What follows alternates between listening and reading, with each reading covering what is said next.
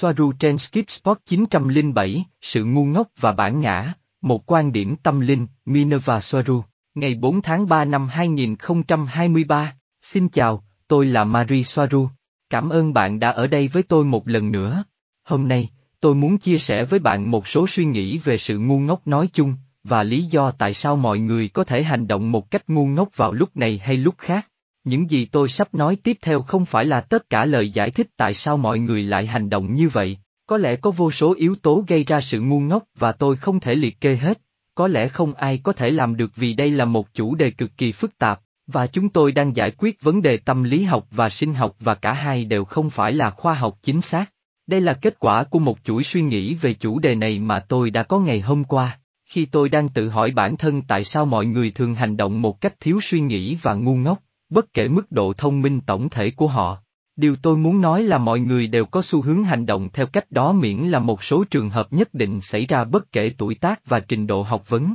hiệu quả nhận thức thực tế của họ và những trường hợp đó sẽ đặc biệt đối với những người, ít nhất là hầu hết, những người có một tập hợp các yếu tố kích hoạt tâm lý trước đây khiến người đó hành động một cách ngu ngốc, và những tác nhân đó sẽ phải được phát triển trong suốt cuộc đời của mỗi người, và thậm chí có thể được đưa đến kiếp hiện tại do chấn thương và kinh nghiệm từ kiếp trước. Vì vậy, sẽ không có hai người nào có chung những tác nhân tâm lý khiến họ hành động một cách ngu ngốc. Và để tránh sự hiểu lầm, tôi không chỉ nói về sự ngu ngốc của con người, tôi đang nói về sự ngu ngốc nói chung, bất kể chúng ta đang nói về loài nào. Về mặt logic bao gồm tất cả các thành viên của tất cả các chủng tộc sao mà chúng ta có thể nghĩ đến.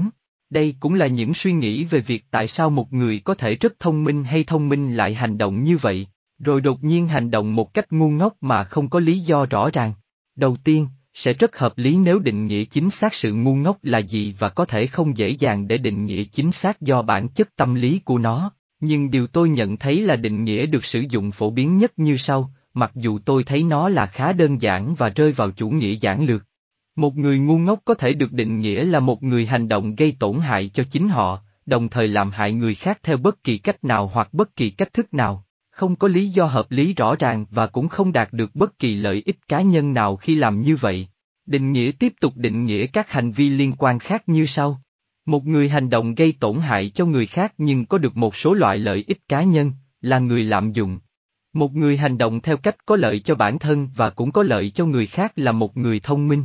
Và một người hành động gây thiệt hại cho cá nhân để mang lại lợi ích cho người khác là một người thích làm hài lòng mọi người. Đây là những định nghĩa mà tôi sử dụng làm khái niệm cơ bản và nó không phải của tôi, tôi chỉ sử dụng nó làm tài liệu tham khảo. Nhưng lưu ý rằng câu cuối cùng, nơi ai đó có hành động gây bất lợi cho họ để mang lại lợi ích cho người khác, có thể được liên kết với những gì tôi đã giải thích trong một trong những video trước đây của tôi, nơi tôi giải thích lý do tại sao trên trái đất, một tâm lý hoàn toàn phục vụ người khác lại trở thành một loại nô lệ. Đặc biệt là khi nói đến các xa xét và những người đã tái sinh ở đó, có tâm lý văn hóa của một xã hội toàn diện hoàn toàn không phải của con người. Nơi có tâm lý phục vụ người khác thực sự không tạo ra bất kỳ hình thức nô lệ nào, vì mọi người đều nghĩ đến lợi ích của người khác. Vì tôi đã nhận ra rằng, bất kỳ ai muốn giúp đỡ người khác bằng bất kỳ hình thức nào, trước tiên phải có một khuôn khổ nền tảng cá nhân và sự ổn định, để từ đó có thể giúp đỡ người khác,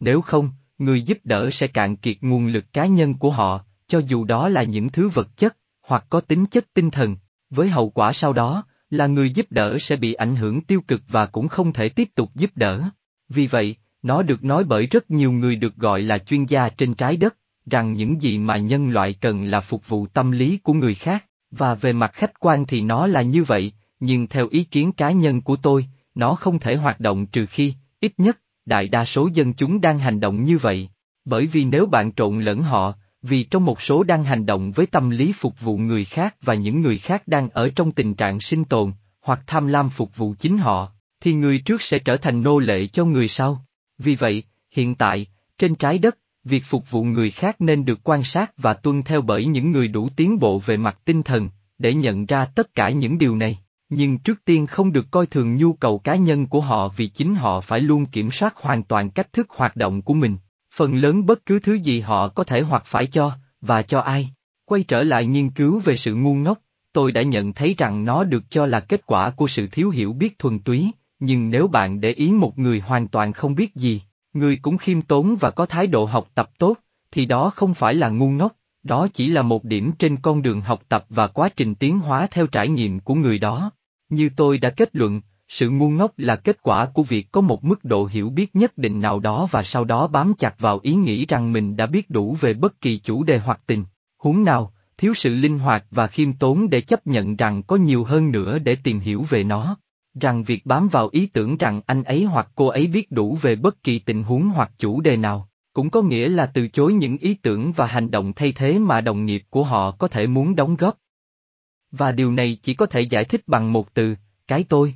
Mặc dù từ ego được dịch từ tiếng Latin chỉ đơn giản là tôi, ngày nay nó chủ yếu được sử dụng như một từ mô tả một người có cảm giác tự hào và vượt trội so với người khác. Tôi không nói rằng cái tôi là nguyên nhân duy nhất của mọi sự ngu ngốc, nhưng tôi khá chắc chắn rằng có một phần lớn nguyên nhân của nó đang hoạt động ở đó, đặc biệt là khi liên quan đến những người được biết là có mức độ thông minh cao. Và yếu tố cuối cùng này cũng có thể góp phần vào vấn đề tại sao một người thông minh lại có thể hành động một cách ngu ngốc, bởi vì người đó lầm tưởng rằng, mình thông minh, thì tất cả các quyết định tiếp theo của họ cũng sẽ thông minh.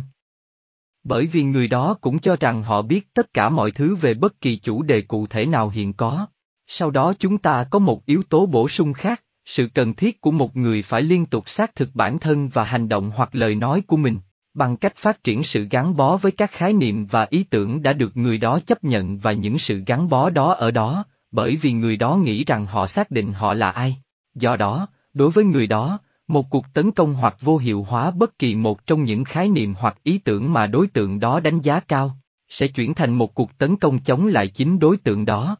Nói một cách đơn giản hơn, tấn công một hoặc một khái niệm hoặc một ý tưởng khác, được thực hiện theo cách cá nhân. Vì vậy, chủ thể sẽ làm bất cứ điều gì để bảo vệ ý tưởng được đề cập với mục đích duy nhất là giành chiến thắng trong cuộc tranh luận chứ không tìm hiểu xem khái niệm hoặc ý, tưởng đó có thực sự hợp lệ hay không. Cái tôi của đối tượng che khuất khả năng hợp lý và sự thông minh của họ. Và nếu những khái niệm và ý tưởng đó đã được phát triển qua rất nhiều thời gian, sự cống hiến và làm việc, thì người đó sẽ càng phát triển nhiều chấp trước hơn. Buộc mọi tình huống phải tuân theo và thích nghi với những khái niệm yêu thích đó, mà không thể nhìn và hiểu các quan điểm khác và các yếu tố khác, do đó có thể hành động ngu ngốc, và gây bất lợi cho chính họ và những người khác. Đây sẽ là trường hợp của luận án, đặc biệt là luận án khoa học, mà tác giả lầm tưởng rằng mình biết đủ về những gì đang được nói đến, bởi vì cá nhân đó đến từ một nơi có thẩm quyền, vì người đó đang nắm giữ một bằng tiến sĩ chẳng hạn. Nhưng nói chung,